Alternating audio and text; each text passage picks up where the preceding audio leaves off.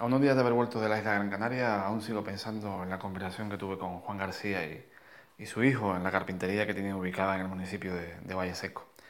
Tal vez, y sin miedo de equivocarme, estamos hablando del último carpintero tradicional de la isla de Gran Canaria y posiblemente de la provincia de Las Palmas. El primer contacto con el trabajo de Juan García fue a través de una publicación realizada por AFEDAC, titulada El mueble tradicional en Gran Canaria, consecuencia de una tesis realizada por María Teresa Valle Quesada.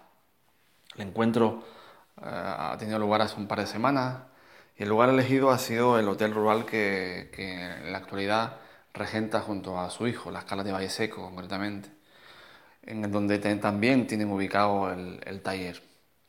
Él me comentaba, mientras tomábamos un café, que el hotel, ese establecimiento, le ha servido para seguir trabajando y para mostrar de una manera más directa su trabajo, ¿no?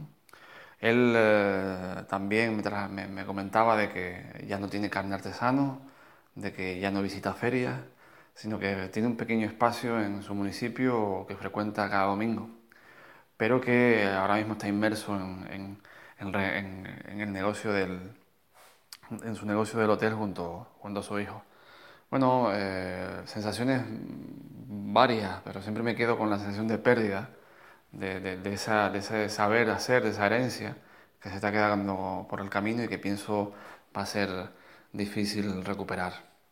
A modo de conclusión, me quedo con la ilusión del hijo por coger el testigo y por seguir trabajando y por buscar nuevas maneras de incorporar y de preservar todo ese patrimonio.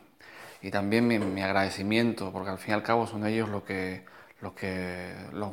guardan toda esa herencia y a la espera de que nosotros la rescatemos. Espero y deseo que así sea.